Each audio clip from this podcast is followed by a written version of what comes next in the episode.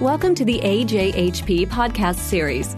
The American Journal of Health System Pharmacy is the official journal of the American Society of Health System Pharmacists, an association of pharmacists committed to helping patients make the best use of medications. For more information about AJHP, please visit www.ajhp.org.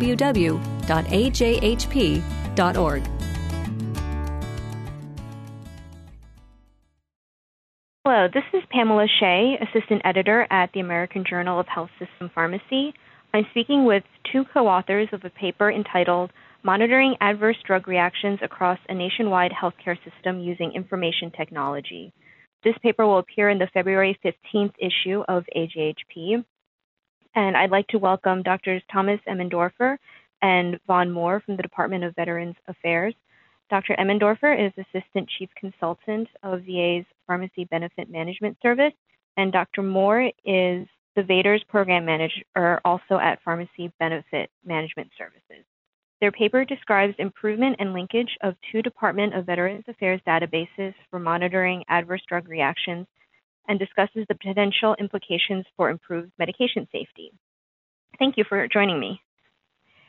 You discuss in the paper the tracking and trending done with the VA Adverse Drug Event Reporting System, or VADERS data, but the VA already has a system for reporting adverse drug reactions and allergies in the electronic patient record. Why is the VA adverse reaction tracking data entered in the patient record not enough to track and trend as is done with VADERS?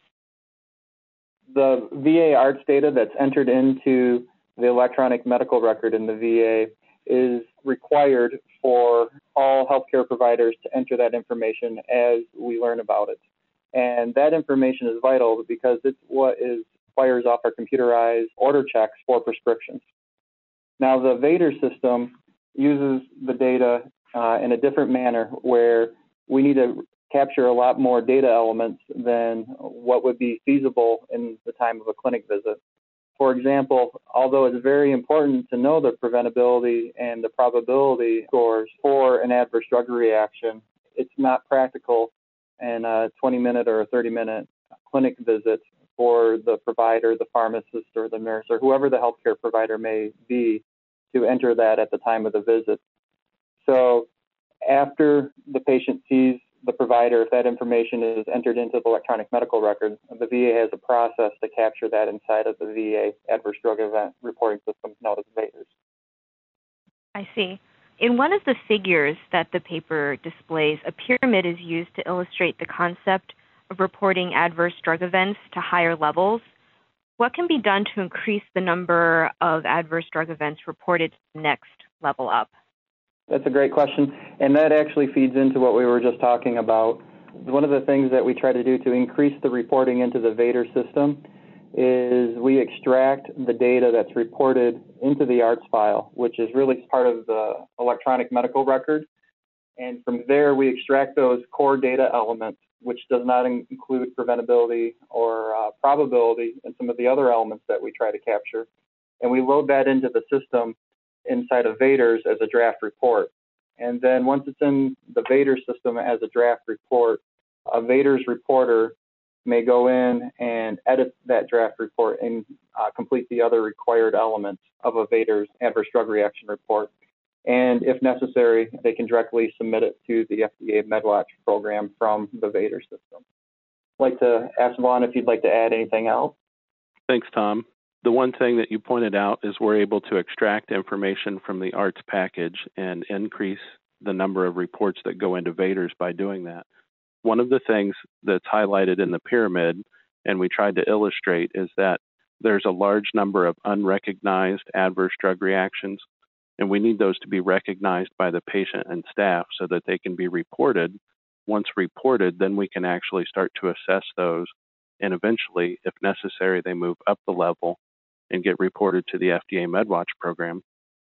A way to increase the number of ADEs that are reported to the next higher level, besides just recognizing them in the first place, is knowing what to look for with each medication or medication class.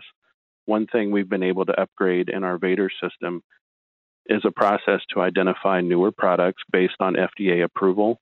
So we do a weekly process where we look for new drugs that have been approved by the FDA And then we're able to load an alert into our Vader system that if a reporter enters that drug, they're told that that medication has been approved recently by the FDA.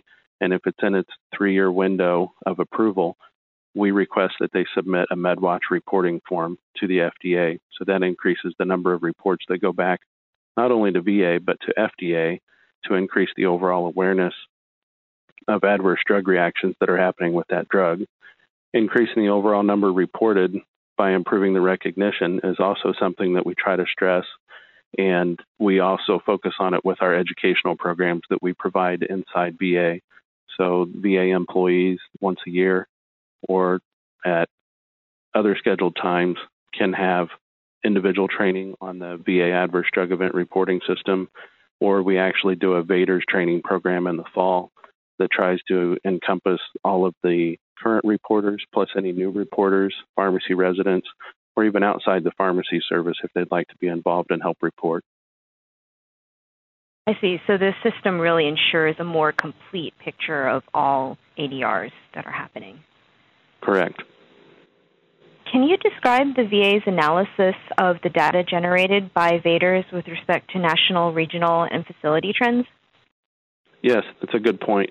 With our VADER system, we're actually able to turn around information for a customized view um, within 24 business hours. So every business day, we update our information and it's accessible by any of our reporters that have requested access to um, a data cube that we maintain. But then we also have on a monthly basis and a quarterly basis canned reports or summary reports that are generated. Those are done at the facility and network level and then also rolled up into a national report. Those reports are updated with the completed reports from the previous month, the ad hoc committees that might be formed at a facility or a network level to review their reporting and also um, any drill down on those reports can use those. They're portable. Uh, they can be saved as a PDF and used uh, in the facility meetings. They can share that with their pharmacy and therapeutics or formulary committees. They might find it more appropriate to review, say, for instance, preventable drug specific reports to highlight patient safety initiatives.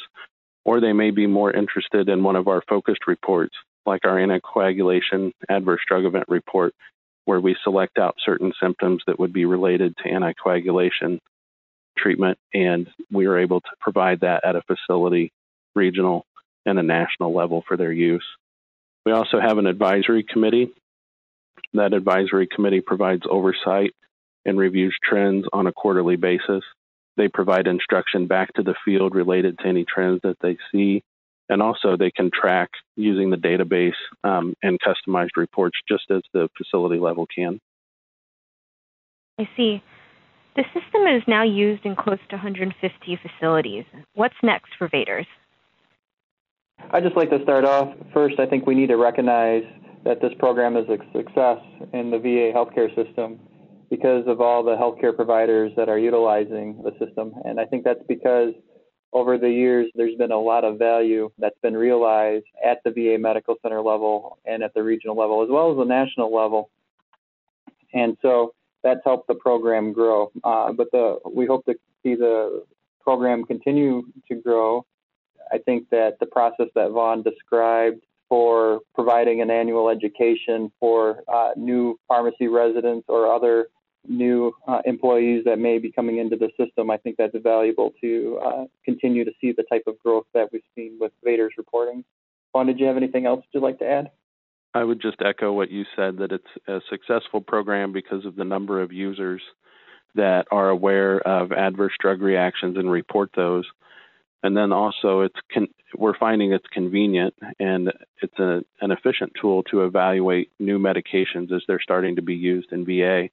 A number of medications that are approved for specialized indications may also lead to an increase in adverse drug reactions in select patient populations, and we're able to review those quicker and also communicate our findings uh, throughout VA in a more efficient manner.